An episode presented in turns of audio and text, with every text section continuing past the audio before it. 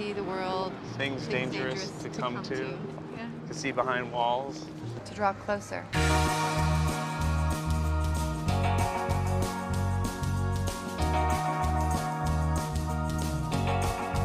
Hey everybody, welcome to the Underrated Podcast. This is a podcast where we discuss films that we feel are underrated, underappreciated, or those that have slipped under the radar and passed most people by. Um, this is a collaboration of friends, and together we are the Undercast Company. I am Ariel. I'm joined by, as always, by Derek and Alan. What's up? Hey everybody, what's going on? Um, today we're going to be talking about the twenty thirteen version of A Secret Life of Walter Mitty. I say this version because it's the the original iteration was a short story written by James Thurber and had a previous nineteen forty-seven film starring the iconic actor Danny Kaye, who would start his daydreams with a tapaka tapaka tapakata. Um, all all of the versions are vastly different, um, but and have over-encompassing storylines, but all of them are stemming from the idea of an over-imaginative man escaping his reality through his many fantasies.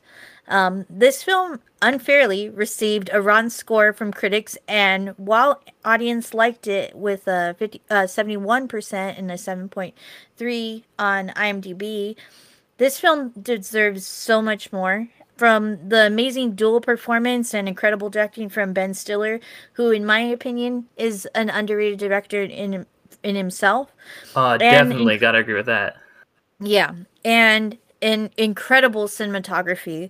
I mean, oh my gosh. Mm-hmm. Um, this film is such an incredible story of uh, um, of telling of how to regain yourself and so and how to truly live your fantasies. Um, so I just want to start this conversation because, like, um, wa- rewatching it for today, I'm like, I think this is my Speed Racer, where I have no understanding why this movie does not get more recognition. It is such a beautiful movie. It's its message is so touching. Ben Stiller is so transformative in this movie. Um, you know, seeing him in the beginning and his his journey at the end, and just going on this journey with him. Um, Have, having seen the original Danny Kaye movie, this one just blows that one out of the water. And like Danny, it, it's it's a classic. Like the Danny Kaye one is a classic um, of that time. But this one just takes that idea and just creates such a deep story with it. And um, I just love this movie. I love this movie so much. And I think... Um, to get a bit personal, it it's for me personally. I it stems from I relate so much with Walter Mitty, um, especially with having to take on responsibilities for your family, and kind of like side curbing your own like uh dreams and and ambitions and stuff like that, and then you just fall into this rut of like I'm just I'm just working. I love it. I love the work that I'm doing. But, you know, there is a part of me that wants to travel, wants to do this and stuff like that. And and it's such an amazing movie. Like, it's, like I said earlier, the cinematography is so beautiful. The directing is incredible. Just like the seamlessness of, of going from reality to fantasy uh, is amazing. And just how...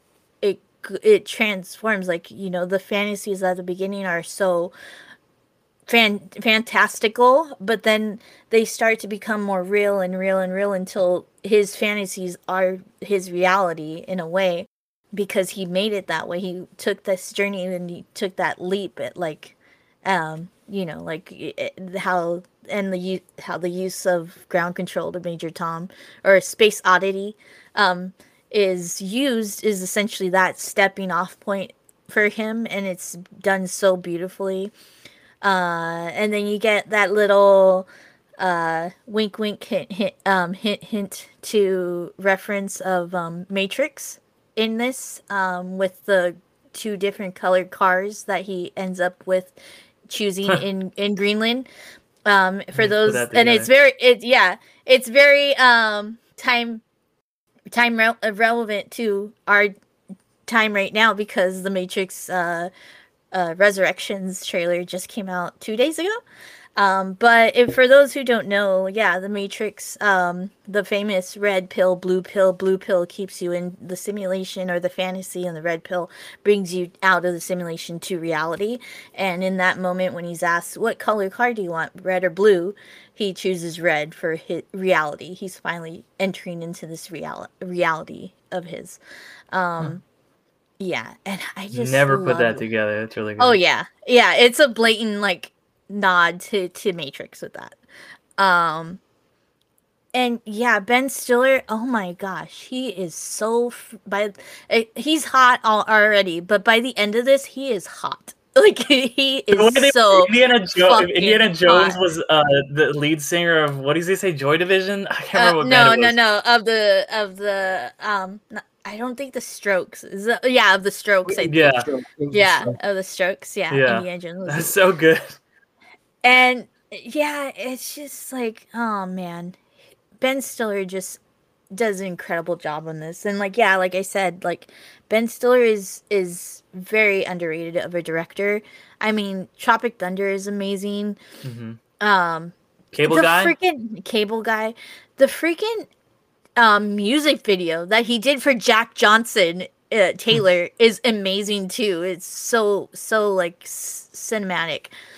Um, and he yeah, doesn't do a is... lot of stuff. He's very choosy with the movies he directs, and yeah. I think for a good reason, because like they're all bangers. Like he directed uh-huh. Zoolander. Like he's he's such a good director, and he doesn't yeah. get credit for it. Like he doesn't get thought of as like this director who, um, like this actor who turned director, like a lot of other like Clint Eastwood does and stuff. Like mm-hmm. he doesn't get the credit that he deserves for that. Yeah, yeah.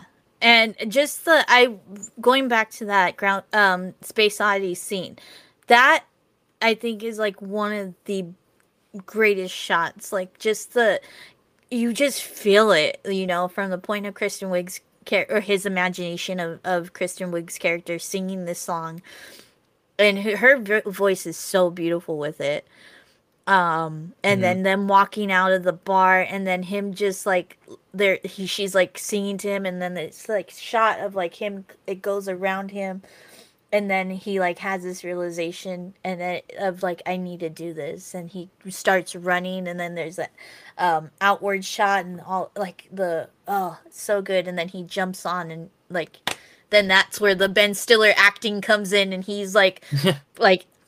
A mixture of like I can't believe I did this, and then also like I'm doing this, you know.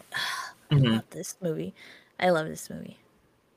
Mm-hmm. No, yeah, it's it's like because we were kind of talking about it for a little bit, Ariel, and you and you were like, "That's gonna be our next movie." I was like, "Yeah, fucking, I'm on board." I I think I'd only ever seen it once before this, but like I remember it just like really hitting me, and I was re- like watching it a second time. It did make a really really big impact. Um, because I think this film really, a lot of the stuff you were saying, Ariel, like the themes are really resonant about him kind of being this daydreamer and kind of like having this, you know, and me being like a writer, I could, that's the part I could relate to Walter Mitty a lot is like having these kind of like big ideas and just kind of like, you know, but like not going on these adventures. And I was very sheltered for a long time too. And it wasn't until, you know, my like late twenties, um, my mid to late twenties that I started going out and going on adventures, and like I'm like, you know what, fuck it, I want to go to Austin City Limits, so I'm gonna fly to Texas by myself, you know, like fuck Texas right now, but whatever. Um, but like just like get heading out there, and just you know, just kind of to go on these adventures by myself, going to Coachella by myself, you know, like hey, maybe I'll die, whatever, you know, and um, and how he, I love the way that it uses kind of the language of film to kind of be like, yeah, these fantasies are becoming his reality, like you said, and you know, you have that moment when he jumps out of the out of the plane and like he's like he grabs the guy's like face like to because you know as an audience you're watching this and that sees mundane scenes and they're shot very kind of like normally, and then it switches to kind of like way an action film is shot when he does his fantasies, and then the actual movie starts to switch that way too. Mm. So it's kind of telegraphing you that his real life is becoming like his fantasies, and as it goes on the fantasies become less and less prevalent. And the only time it really slips back into it is like after he kind of gets shut down by Kristen Wiig and he sees it, and it's just on the T V. It's it's little, and he's, he's like, okay, you know what? I'm not gonna let this kind of creep back in. And he like gets out of the cab and gets away from Conan. Those fantasies don't ever creep back up again. And I thought that was a really cool moment. The first time I saw it, I was like, oh, like they came back. Why did they? But I'm like, okay, it's because of this other stuff too. Like, bec- like when um, they're like, uh, they talk about like, oh, like we'll see if these pictures will give him like, give us a clue. And then it does that thing that movies do where it's like, okay, this is a picture of water. And now we're showing him sitting at the front by the water. And you're like, okay, like that's just water transitioning to other water. But if you, and when you watch it again, you're like, that is literally He, that the water that he was sitting at, because the next picture is Ben Stiller sitting at that same spot that he's sitting at, trying to fa- find it. So it's just like, oh my god, it tricked us. It made us think that was just was this was just an ordinary shot and it's just a like a regular film transition. But no, and then it's right after that scene, Kristen Wiig is like, you know, hey, pay attention to the clues, and you're like, it was right there. And then you know the stuff where he's like, oh, my mom made this kind of cake, and it's like, oh, he she made that kind of cake because he gave it to him, and he's like brought it on the boat with him, like he went to and see his mom, and just all the little things that it's doing like that. It's such a brilliant film, and I think this film is interesting because it does have a fifty-one percent, like you said, on Rotten Tomatoes. Um, but it is one of those movies where a lot of movies that have about that score tend to get middling reviews, tend to get like C's and like D's and like C pluses and D minuses, whereas this one was just really divisive. People either like really didn't like it and just gave it a bad review, or they like loved it. It got on like top ten lists, but it also like people were like, this is bad. And I think a lot of people who didn't like it, like the reason it's got like those half bad reviews was a lot of people sa- comparing it to the other ones. Um, which, and I haven't seen, I haven't read the original like- short story. Oh, okay, yeah. Yeah, and I haven't read the Danny Kaye one, and they're like, oh, it's very different from those. And I think that is something you mm. run into a lot, where if something is different than its source material or what you've seen before, people will react negatively to it. Mm-hmm. Me, obviously, yeah. have never seen those. This is, like, my Walter Mitty, and it's just, like, for all the same reasons that you said, Ariel, of it just being mm. a story of, like, someone, like, coming into their own and, like, going on these great adventures and, like, he's always had this within himself. That's why he daydreams. That's why when he was a kid, he had a mohawk and he was just about to go to Europe. And then this, you know, his dad died. And it just, it's it's so good for those reasons. It's so good because of the way that it uses the techniques of film and just, you know, all, all these different things. I, I, I it's it's a movie that I need to go back to more mm-hmm. often, certainly. And I'm really glad we got to revisit it for this. Um, you know, mm-hmm. this is definitely a film that I think we've wanted to talk about for a while on Underrated, so I'm glad that we're finally getting to it.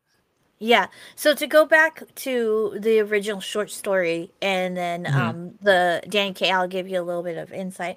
So the original short story takes place essentially over the course of an afternoon. Um, the it's a, it's essentially um, a husband who daydreams at, while taking his his wife into town. It's an English town. It was written by an English writer. Um, and his wife is essentially like berates him and stuff like that. So this is kind of like his way to, to like, again, like in all senses, leave a mundane life. And this life is, it, it's to him to escape. And he tells all these different stories to himself while he's passing like um, places in the, in uh, town and, and stuff like that. Um, the Danny Kaye one kind of, I, it's, it's, it's very much of its time, in my opinion, where it's kind of like ties into like gangster stuff. He, Walter Mitty is a daydreamer and stuff like that. And then this girl and then her crew kind of like take advantage of him and like are trying to use him as a fall guy because he's not very paying attention anyway to things. So they're kind of tricking him, and it's very much of a, of a time of that, that era. Um, funnily enough, Uh, the writer of the short story wrote uh, con- like a commentary piece on the movie and how much he disliked it because they weren't listening to him and his his input.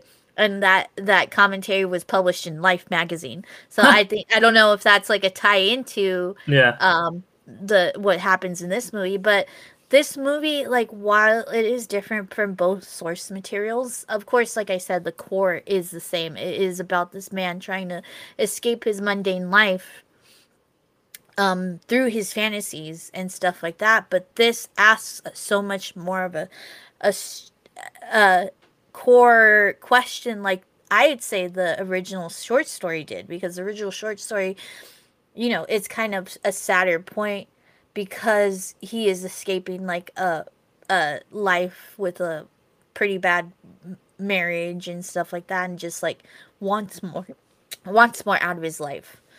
Um, where, you know, that's kind of falls in the same line of Walter Mitty, but Wal- like um, Ben Stiller's Walter Mitty, but added to that is this sense of like, he had that opportunity, but he lost it because he had to take in responsibilities, and he had to be the responsible one and take care of his family.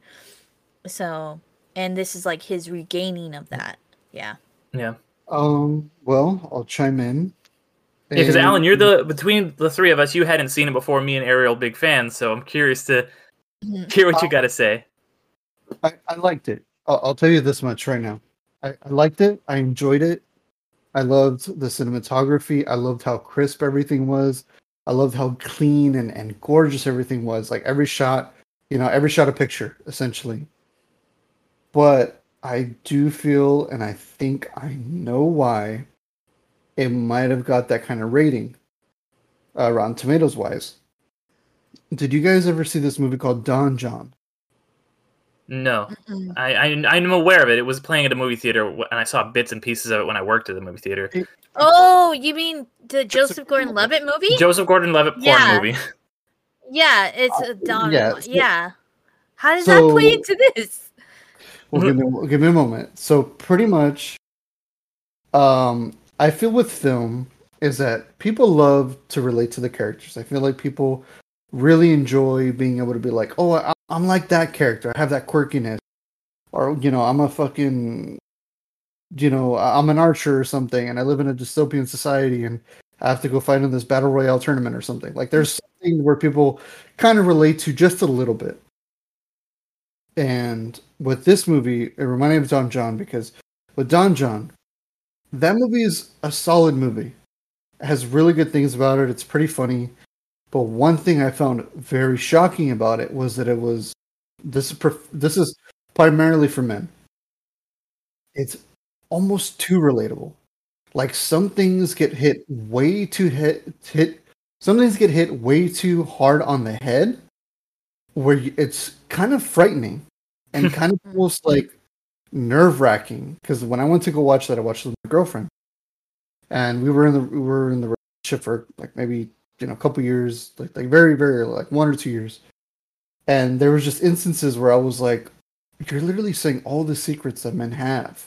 that, that movie was so open about a lot of things that men do in their in their free time, and you know if you're a guy, go go out and watch it, and you'll know what exactly what I mean. Because it's like somebody reading your mind, almost. And with this film, The Secret Life of Walter Mitty, I felt the same thing. Where there were, like, there were so many instances where I was kind of, like, almost angry. And kind of, like, I got a very big sense of melancholy watching this movie. Because I was, like, like, it was like somebody was telling me, like, not telling me, but they were proving me wrong. Like, they were kind of telling me and shoving it in my face, like, this could be you, but you're the fuck-up. You're the one who's daydreaming. You are the Walter Mitty. You are the one that has all these things going on in your life, and da-da-da-da, and family, and everything. Like, it just hits so many things on the head so hard, where I feel like some people might be like, I don't like that. Because with film, people like to relate, but people don't want to be one hundred percent about it. People don't want to be like, you know, because because the thing is, they want to pretend they are the character. They want to believe they are the character, but they don't want the character to be one hundred percent themselves, kind of thing. It's like, you know, watching all these superhero movies and stuff. Like, there's some things you can relate to some of the characters because you wish you were those. Like, you wish you were Tony Stark, because in, in, in your head, you're like, you know what? I think I'm a funny, quirky guy. And you see Tony Stark, you see... uh Uh, R D J's, you know, performance, and you go, man, he's funny. I feel like I'm that guy. I feel like I'm him. Or you're kind of timid and kind of, you know, book smartish like Bruce Banner, and you go, you know what? I can dig him. I'm like, I can explode. I get it. Hmm. But with this film, I feel like, because I'm a big daydreamer, and like you said, Derek, I, I also feel I'm a writer myself. Uh, I don't write as often, excuse me, as you do. But I daydream a lot, and I do get caught up in daydreams a lot. And the thing is, there were some parts of those daydreams where you go, whoa, this is really hitting really close to home. And there was something about like the crispness of the film and the and the clearness that you just kind of go, this is just too real in an, in an aspect. And, and then later on in the film where, you know, Walter Mitty finally dives in and goes, you know what, fuck it, I'm going to take those risks and I'm going to go in head, head first. And, you know, I'm going to go to Greenland. I'm going to go to Iceland. I'm going to find Sean and, and all that stuff. And, and it kind of upsets you a little bit. Like it kind of, that, that that's where the melancholy kicked in for me, because now it gets even more real, because it's like, now he's doing it. Because the biggest problem, the, the thing with people is, you know, I'm, I'm not trying to attack anybody. I'm not trying to like, you know, like ring stuff up or anything. But the thing is with people is that people love to talk about what they want to do. People love it. They thrive on being like, yeah, one day I'm going to travel. One day I'm going to make all this money, or one day I'm going to do this or that. But they don't do it. And, and that's the reality. And I think that's where maybe some people might have taken offense to it. This is just my personal opinion to it. But I did feel this sense of melancholy where like he's going out and he's doing all these things and it's all wonderful and stuff. And because the thing is, you know that there's people that do that. You know that there's people that kind of finally decided, you know what, dude, fuck this office job. Fuck working at this place or fuck working at McDonald's. I'm going to go dive in and I'm going to travel the world and I'm going to do what I want. And the thing is, you know, again, I'm not trying to attack anybody, is that people just love to live in that fantasy. They love to live in that daydream. And I think what it, what it is, is that this film just kind of reminds you like, hey, you can go out and do this. You can do this, but it also kind of reminds you at the same time that this is fiction. This isn't real. Because Walter Mitty just kind of goes, yeah, I'll pay five thousand dollars to get a penthouse to get a piano in there, and then I'm going to go travel the world to go find a pic- Well, that's the thing, thing, though, um, is that because he has to go and travel, he loses the penthouse, he loses the the piano. That's why they have to sell it. So well, that's because he, he gets travel. fired, dude. The well, yeah, trip to Greenland fired. was only eighty-four dollars. They make a point about that. Yeah, exactly. But but the thing is, like, it's traveling and, and going, like, I'm not going to lie, like, I, like, because because I feel like the movie tries to kind of push a message to be like, hey, go out and do these things. Go out and have, live a life and go out and do all these great things and all that. But at the same time, like, when I was watching it, I was like, Ben Stiller, I love you, but I'm poor. Yeah. I can't do those things. I want to do those things. But I feel like maybe that's what it is, that, that some people maybe thought that they're like, I don't like this. Because because sometimes some people just kind of delve way too deep into it, and they disturb themselves, and they upset themselves, and they feel like a sense of like melancholy where they just go, mm, because I won't lie, the same thing happened to me when I watched Don Jon.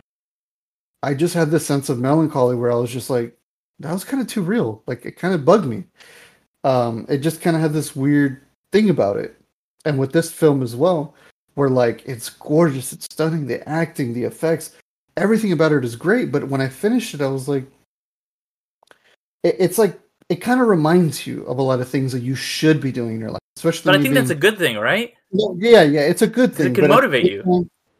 Exactly. I think it's just your, I think it's just like your perception of where you are, you know, like. Exactly. Yeah, and, yeah. and that's why it's so divided, because mm-hmm. some people can just go in and be like, do you know what, dude? Fuck yeah. I want to go do that. I want to go travel. I want to do this. I want to be like it. But then there's other people who kind of get a little butthurt and just go, man, how fucking dare you? How dare you like do this? It's not like it's pushing the agenda or anything. It's just kind of like this kind of creeps in. Like, that's what happened to me. Like, I was kind of watching it and it was kind of creeping in where I kind of felt a little, I was like, oh, I did. I did feel it a little bit too.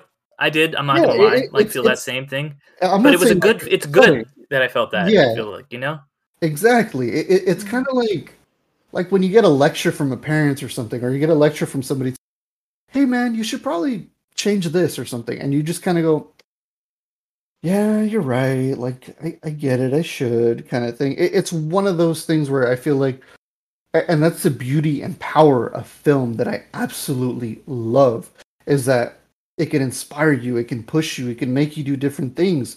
Or some people just go, um, you know, hey, I, I saw this movie, and and it made me just go, you know what, dude, I want to go travel, I want to go do this, I want to go do that, kind of thing. And that's the beauty of it. That's just my opinion of why mm. it was maybe divisive, is that sometimes some movies just hit the nail on the head way too hard where mm-hmm. they go through and, and they go through the, the plywood and everything like that, and you just kind of hits you, and you're just kind of like, damn, okay, I get it, I get it, you know.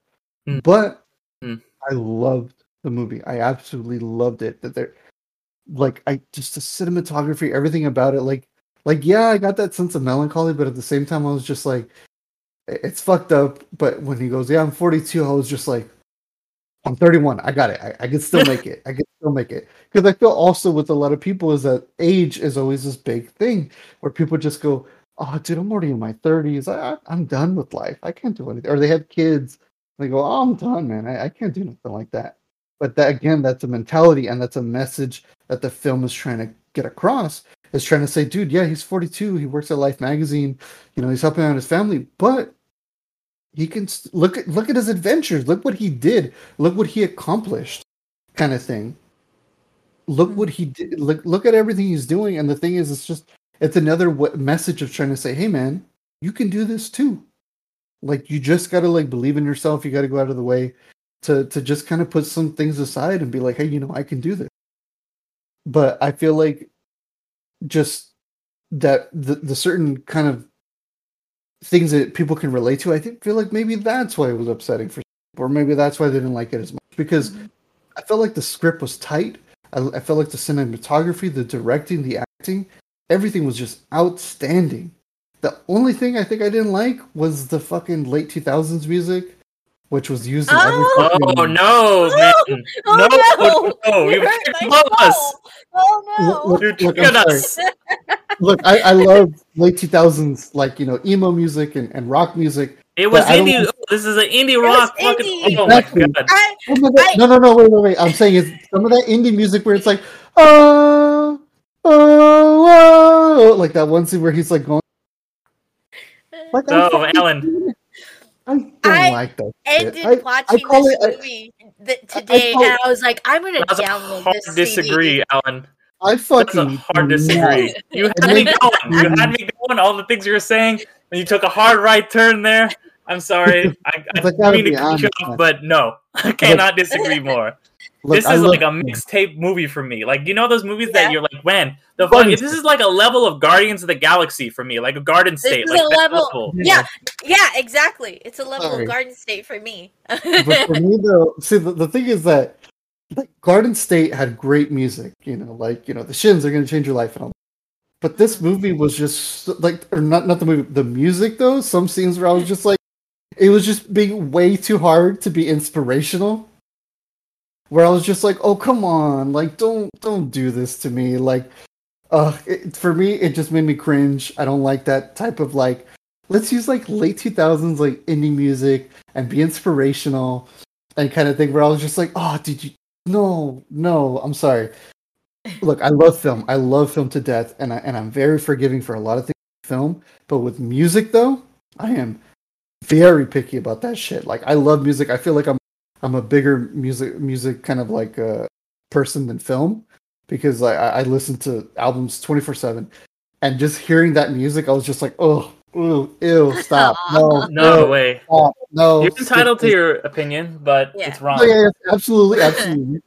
don't, don't like that, that's okay. My thing. Is I, I don't but like I said, I'm very very picky with mm. compared to like film. Like film, I, I always forgive a lot of things where I'm just like, hey man, a lot of people worked on this. But with music, I'm just like, I hate you. Why did you do that? Why oh, did man. you like four buddies go out of your way and make this? Like, I felt like, and the music fun. also worked really well for the character and the character growth, because at the beginning it's very kind of like quirky and there's some flutes coming in and it's just like kind of like whatever, just kind of background music. But then it starts to get a lot more personal and a lot more like uh, this these big songs about exploration and like living your life and stuff like that. And that's why it, oh. the music in this movie works.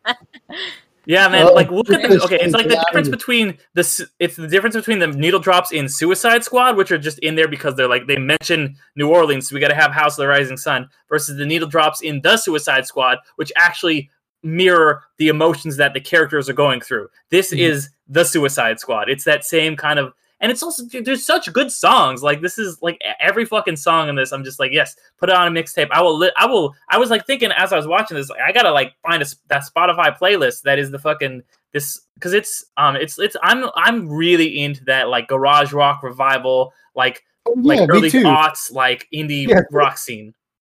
Don't get me wrong, I am too, but not this time. Like for me, this is like I call it um, the office indie music, like like music that I feel like they would play in the show The Office or something. That or literally like, no indie music was played like, on the show The Office, man. I don't know what you're fucking talking about. I'm like, weird. So, I know. It's basic. It's so basic. Like, like, okay, all right, everybody listening, you're, you're, you're gonna. I'm, I'm the villain. Fuck The Office. I fucking hate that show. That show's garbage. I know. I'm wearing, yeah. literally wearing an Office shirt right now. I know that you hate The Office. But that's not even. It's, that's not even a thing that happened on The Office. No, no, no. What I'm trying to say, it's just, it's so basic. It, it's okay, look, I love, look, look, it's generic. Yeah. Like, like, I love pumpkin spice, and, and I'll and I'll call myself a basic bitch for that. I love pumpkin spice stuff. I'm basic for that. But the thing is, the music in this movie was very indie basic. Like it was just so like just generic, like like just so just late two thousands kind of like Alan generic like in, The Office. Alan like, coming I, in with the hipster vibes. Oh my god! Uh, yes, this honestly, is yes, yeah, man. You're like one of those hipster, guys hipster. who goes to a fucking Radiohead concert and they're you're glad when they don't play Creep because you're like everybody likes Creep. I'm glad oh they don't god, play yeah. that song.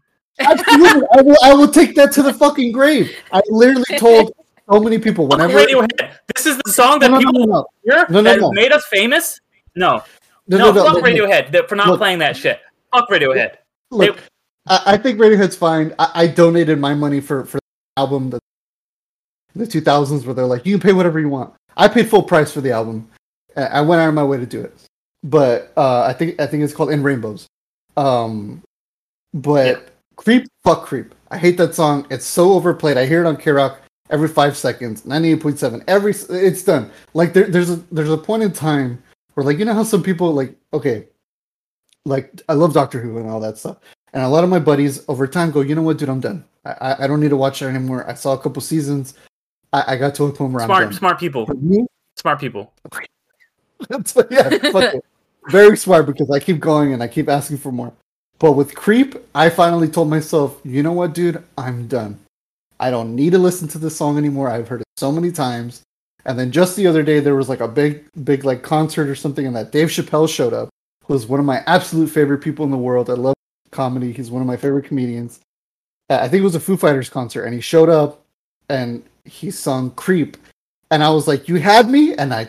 God damn it! I love you, Dave, but I don't fucking care for that song. Okay, but okay, look at look at The Killers, right? Brandon Flowers is like, people are like, oh, oh, do you ever get tired of playing Mister Brightside? And he's like, no, that's what the people love. Like, he's like, I'm not gonna like tell my give my fans a middle finger and be like, oh, what this song that everyone loves that made us famous that like that's why we are what we are today. We're not gonna play that for you guys. He's like, why would I do that?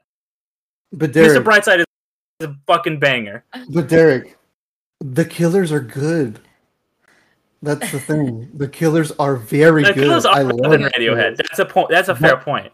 Exactly. Yes, they fucking way are. Like that whole first album destroys anything else that that Radiohead's done. I'm gonna tell you straight up. I, I don't care.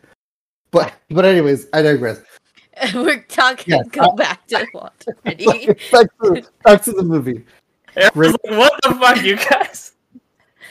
Because because I can have a, a heated conversation about music, like way more heated than film. But I digress. I, I love the movie. I thought it was a great film. I, I really recommend everybody go check it out.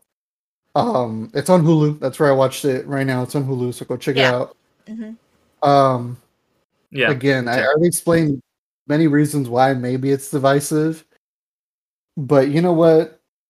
I think it's divisive because of the music. Really, fuck the music. I'm kidding, I'm kidding, I'm kidding, kidding. No, that was just my only gripe. I, I didn't care for the music on the nose to indie, uh, uh, whatever. But other than that, great, great yeah. flick. But but you guys go ahead, take take take it. Take well, on. I one thing I wanted to say, like kind of like seg segueing into you know talk about music, like me being like I'm a pretty big music, I'm not not as much as you, Alan, but like I do like love music and I love live music, and that's what I kind of talked about, like. How I kind of, you know, got out and had my Walter Mitty moment in my twenties, you know, was, you know, before COVID, I was just starting to go to festivals and I never saw live music until I was, you know, probably about uh, like nineteen or twenty. I didn't, I went to my first concert and, you know, then I went out there. Um, and one moment that I really related to in this film is because it is about like pictures, like the like photography and all that is a big thing. And I'm also a like I try, try to be a photographer. Like I'm, you know, an amateur photographer. And one big thing, like me going to all these festivals and having all these experiences, was like taking these pictures. And when Sean Penn is looking at that snow leopard, and he's like, he just doesn't take the picture. And he's like, sometimes you just want to have the moment for you. I can relate to that, because when I'm so, in a like festival and I'm like, you know, I just will put my phone down sometimes. But like, you know, there's not, I'm not going to take any pictures during the set because I want, I want to experience this. And I can't, I wish I could remember. It might've been Cake, but somebody, some musician that I was seeing was like, like saw everybody with their phones, is like, everybody wants to capture. No one wants to experience. And I think that's one Absolutely. thing that like this film was really hitting on the head really well with. Absolutely. Mm-hmm. Yeah. Yeah. And um, I think it, it's all like a major, a good amount of our, our podcasts kind of turn into, we get very existentialist. And just with these conversations, I really feel like going in a circle, we are kind of like at different stages, you know, like, I mean, Derek is out, out there doing stuff and stuff like that. I'm kind of like, feel like for myself, I'm finally on that ledge, you know, to, to step off of, you know, like with personal reasons in my life. I feel like I'm, I'm hoping to enter into that, that era, you know, era of my life now too. Um, and then, you know, like, but then with Alan, it's, it's okay to like, not, you know, you can't, you just, you know, for multiple reasons, for myself speaking for personally, like it's hasn't, I'm it's old. not an easy world. Yeah. It's not an easy r- road, you know, to get to, really? especially for people, you know, Mexican Americans living in California. um, But, but but yeah, but it's it's just... real fast. It's it's not just, you know, like going out and traveling. That could be anything. Like this movie, it's travel for Mitty, but it doesn't have to be travel for everyone. Like it could oh, no, be something as no, simple as, oh, as starting a podcast with your friends about mm-hmm. movies, because that's that's something that I'm like really proud that like the three of us like did that. You know, with Fred at first, and now mm-hmm. like three of us like like we all got together and we're like, this is something we've wanted to do, we've talked about doing, and we went out and we did it, and we've done we haven't missed an episode. We like we've. done it every other week since we started, and it's something we consistently put out that I'm very proud of all of us for doing. Yeah, and I oh, mean it really?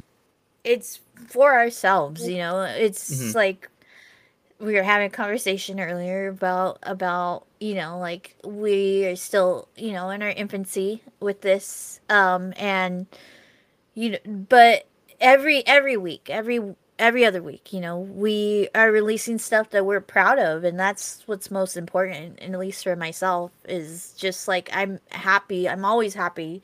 This is always my, my best times, you know, is to come on and talk with you guys. And it's just, oh, you know, yeah. that's what's especially, the most important thing. Yeah. Now. Mm-hmm. And these times, you know, these very hard times with COVID and everything. So, you know, I always look forward to it as well. It, it just sucks that sometimes, you know, just like Walter Mitty, life gets in the way, and you you know you have family stuff or or work or anything like that where you're just like, I'm on the way, man. I'm, you got you got to get these things out of the way before, you know. But no, absolutely. I mean, yeah, and, and I really do believe a lot into the uh, like like Derek was seeing with the snow leopard, where um you know I I, I wish I can go to more concerts. That that's one of my biggest regrets. I wish. I Um, the last couple of years before COVID, I, I, re- I was out there especially to see like the the super super hipster indie bands that I like. that I listen what do you to say? Cut Copy, right, Alan? I Shout love Cut Copy. Copy. That was such a yeah, fucking I good show. Cut Copy, Saint Lucia, they're all great. I love yeah. that show was awesome. I think about that every other day. And um, but you know, when I when I go to those shows, I, I try not to take photos. I I try and just go. Have a good time. I'll, I'll take photos of us outside. Like, you know, I used to smoke, so, you know, I would like gather everybody to follow me outside so I could have a cigarette and we could all talk and stuff. But but now I quit. So, you know, like almost five years. Yeah, five years. Yeah, almost five, six years uh, quitting uh, cigarettes. So, but yeah, like like that. Those I, I like taking photos when we're outside talking and we're talking about the experience. I feel like that's just such a more valid thing rather than like, you know, because it's true nowadays, you know, there's people that are holding their phone up. Right now I'm holding my phone up as an example, and they're like, like, like they're kind of just staring at their phone, but they're staring, but, but they're watching the show through their phone, where I'm like, dude, just put it down. Just put it down and enjoy yeah. it. I, I always think of this photo that came out about like ten years ago, um, which is almost like a, you know, Sean Penn's character. I, I feel like Sean Penn's character would have took that photo as well. Of um, I think it was like a parade or something, or, or some I can't remember, but there was like a you know a fence, kind of like the those silver metal fence things or whatever, like the the bars. And I guess like a parade was going on or something, but the photo wasn't focused on the parade. It was focused on the people watching the parade.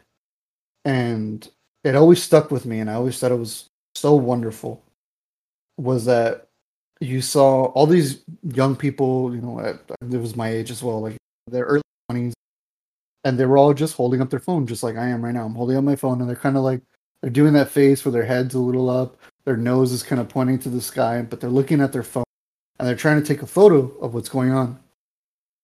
And at the very end, at the very end of the of the of the picture, it's this little old lady. And this little old lady, she's just straight up just leaning on the on the fence, just enjoying the moment. Like, she has a big old smile on her face, smile on her face, and she's just watching it, and she's just chilling. Like, she's just staring at whatever's going on. Again, I think it's like a parade.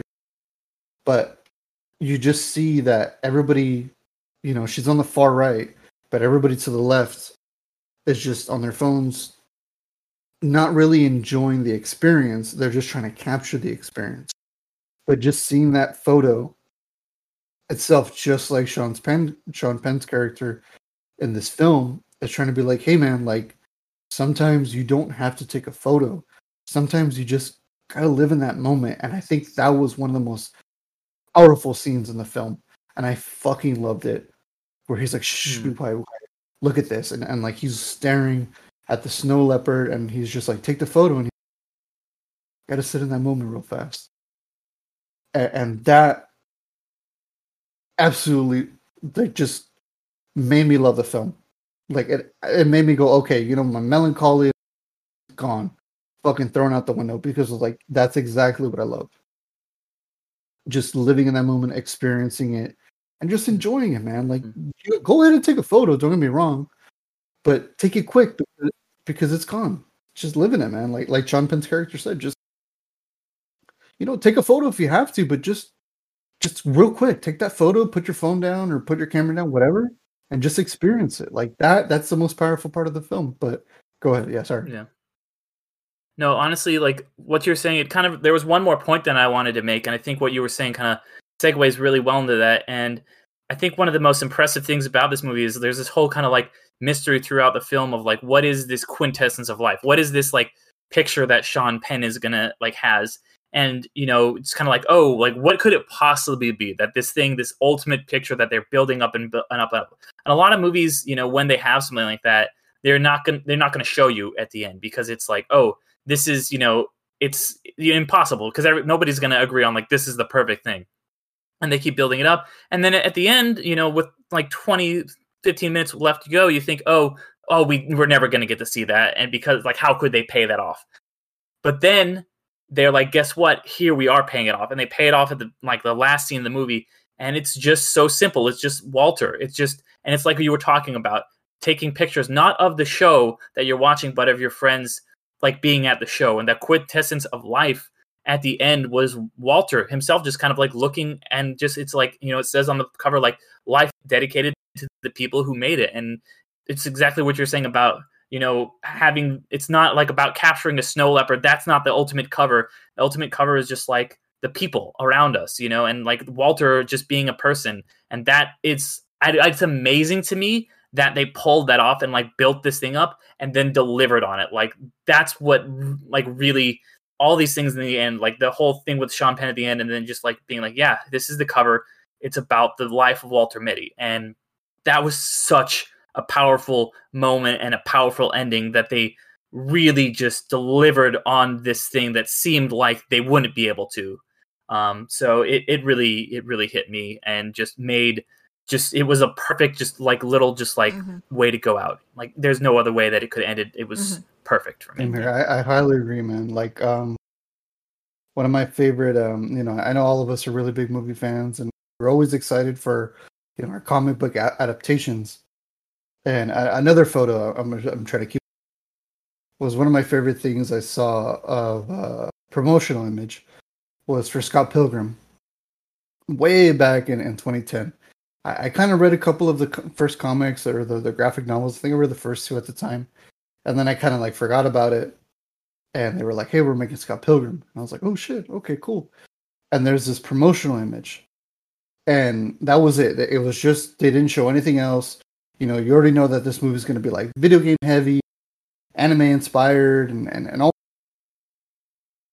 But what I loved is, is like, it, it was just showing the characters. Like, it was just showing all the characters in their costumes.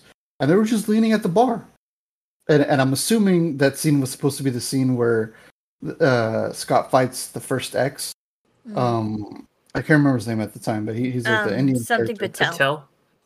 Yeah, yeah, Patel. Yeah, yes. Uh, thank oh. you. And it's all of them just hanging out. And I don't know why I absolutely love that image. Because, you know, yeah, they, they had like the weird hair, make the hair just like in the comic. And, and like, you know, like Ramona and Scott Pilgrim, especially like weird hair, and it's kind of bushy and stuff, but they're in their they're they're they're in their early twenties and hipster, you know, like me apparently. But uh, um, I just absolutely love that. Like, I love that they were just kind of all just leaning and just looking forward at whatever was going on. I don't know why, but I, I love stuff like that. It's kind of like the Spielberg thing. Like mm-hmm. Spielberg, whenever he like that's his that, like that's his thing. Spielberg films is that. He captures the people looking at what's going on, just like in Jurassic or Alan Grant uh, when he first sees the uh, the, the Brontosaurus, uh, like like right away when when uh, when uh, the, the the owner of Jurassic Park shows him, he's like, "Oh, welcome to Jurassic Park," and he shows him the Brontosaurus, and he's looking, and the camera's not on them right away; it's on him, and he's looking up, and then just like you know every other Spielberg film, I don't know why, but I love that. Of just people being at an event, but enjoying themselves and loving what's going on. Just like that image of like Scott Pilgrim. Yes, I know it's a promotional image, but what I loved is that they were all staring and they all had this kind of like certain look of like, all right, shit's going to go down. We're going to fight or Scott's going to fight or whatever. And it kind of hypes you. Even though it doesn't show you what's going on, you kind of just look at their faces and you feel it. And I feel like this movie did a really good job of trying to like get people to understand that, to be like, hey man, it's not always what you're looking at. It's it's kind of what you're feeling mm-hmm. and, and experiencing kind of thing. But yeah, sorry, I'm like getting really, really like way too in depth about like photography or anything. I, I'm not a photographer whatsoever, but I just love shots like that kind of thing. Yeah. But sorry, good. No, and to guys. Get kind of sappy, you know, like there's that one picture and it's from that time we all went bowling or whatever. And we were at downtown and like we were like walking and I can't remember which one of us, but one of us took the picture and the other, it's like, you know, three of us were just kind of like walking up and you can tell by our body language that we're having a good time, you know, like, and that's like, you know, it's the same kind of thing. It's like, yeah, we, you know, like we have, we're having that moment together. You can see like our friendship between us, you know, and you know, I was like, even though I'm like, oh man, you can kind of see my thinning hair in this. I'm like, I still fucking love that picture, you know? Yeah. I took it because of that exact reason. I, I think it's on our Instagram. It's everybody's back towards the camera. They're just walking. Cause you know, I could have easily took a photo of us all bowling and smiling, being like, hey, we're bowling. But I was like, you know what? I, I like, I like the, the before, or I like the after. It's just kind of like, It's a great I, shot, I, man. It's a great shot, honestly. Like, I think about that picture. Like, that's you. a fucking I, I, good picture. And I really appreciate it because I, I just love stuff like that. Like, I've always been very keen about it, you know, because, like, me and Fred, for a time, we were amateur, like, cosplayer photographers. We'd take photos, and, and, and we both had kind of our differences where, like, he was very straightforward, and he's like, just do this. But I was always kind of like, you know, I'd be the type of person to, like, lay on the ground and just kind of, you know, fix the camera up and I'm like, do a pose or like look at me like you're going to strike me kind of thing. And I was like, I, I want to see that kind of emotion, or even just like kind of the lackadaisical thing about you. Like, like, I don't know. There's just something that shots that are, are not typical, I guess, I absolutely love. And that's what I loved about the movie, especially that final shot, because the whole time I was thinking, I was like, I thought it was going to be like kind of a, a little shitty take back where it's just going to be like nothing. Like the photo was mm-hmm. going to be about water, or the photo was going to be like the piano or something. But when it was Walter, I was like, hats off to you, Sean Penn. I yeah. love it. Mm-hmm. That was brilliant. Mm-hmm. yeah, yeah, it's just such a beautiful m- movie. Um, but with that, thank you everyone for joining me. Thank you, Alan and Derek, for watching this movie and enjoying it in your own certain ways. yeah. yeah. I'm so sorry I went like, really, really, really hard into it, but no, and no, no, no right. This is one of her favorite movies. Like, and she calls it. Um, my favorite thing is she calls it the MIDI. She's like, "Do you want to watch the MIDI?" I love the MIDI. Okay. Well, thank you, um, Missus McDuff. um, um, with that, thanks everybody for listening. Hit that subscribe button on your podcasting app to make sure that you are always notified no- notified when a new episode of our show comes out, and to continue to hear us babble. And please, if you're willing to give us a rating and review, it really helps and lets us know what else you'd like to hear from us in this podcast. Um, because we can only get better with your help, is our motto is. Um, once again, we are the Undercast Company, and um, also um, we have a couple of podcasts. Um, I have a podcast called "You've Never Seen?" question mark exclamation mark.